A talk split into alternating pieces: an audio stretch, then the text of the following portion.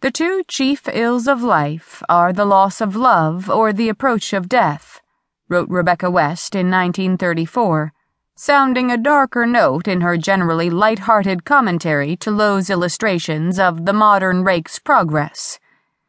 In the next year, she published The Harsh Voice, a collection of four short novels or long short stories, which deal in different ways with these ills and with the corrupting power of money and hate. Three of these stories had already appeared in American magazines, the first two in the Saturday Evening Post and the third in Women's Home Companion. The Abiding Vision was published for the first time in this collection.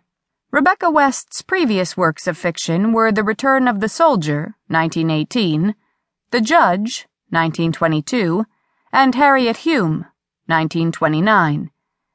They had been exclusively English in their background and flavor.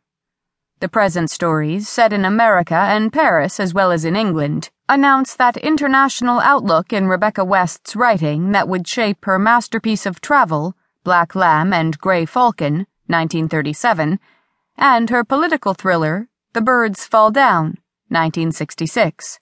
Both the short stories and the next novel, The Thinking Reed, 1936, deal with personal antagonisms in often vulgar milieu.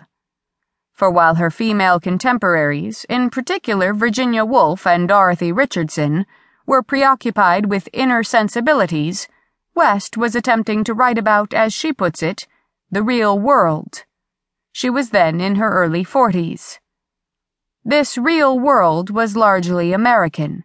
West's long association with the United States had begun in 1923 when she traveled around the country on a lecture tour. She subsequently worked for the Herald Tribune as a staff writer and spent two months of every year in New York and elsewhere in the States. She did not visit the States between 1928 and 1935, when she returned soon after the American publication of The Harsh Voice but continued to contribute regularly to American newspapers and journals. At this time, she was contemplating a book on America, which she told the journalist S.K. Ratcliffe, I've always been hankering to write. She mentions three pieces which would have been part of this book. Two were published in Harper's in 1925, entitled These American Men and These American Women and the third was her introduction to the selected poems of Carl Sandburg, 1926, which so richly evokes the city of Chicago. The book on America was never written, but we have in the harsh voice a fictional record of Rebecca West's experience of that country. In a recent article in New Fiction, she has written, Fiction and poetry are the only way one can stop time and give an account of an experience and nail it down so that it lasts forever. The title of the collection is significant.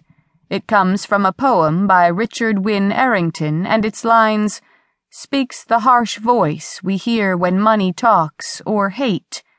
Then comes the softest answer.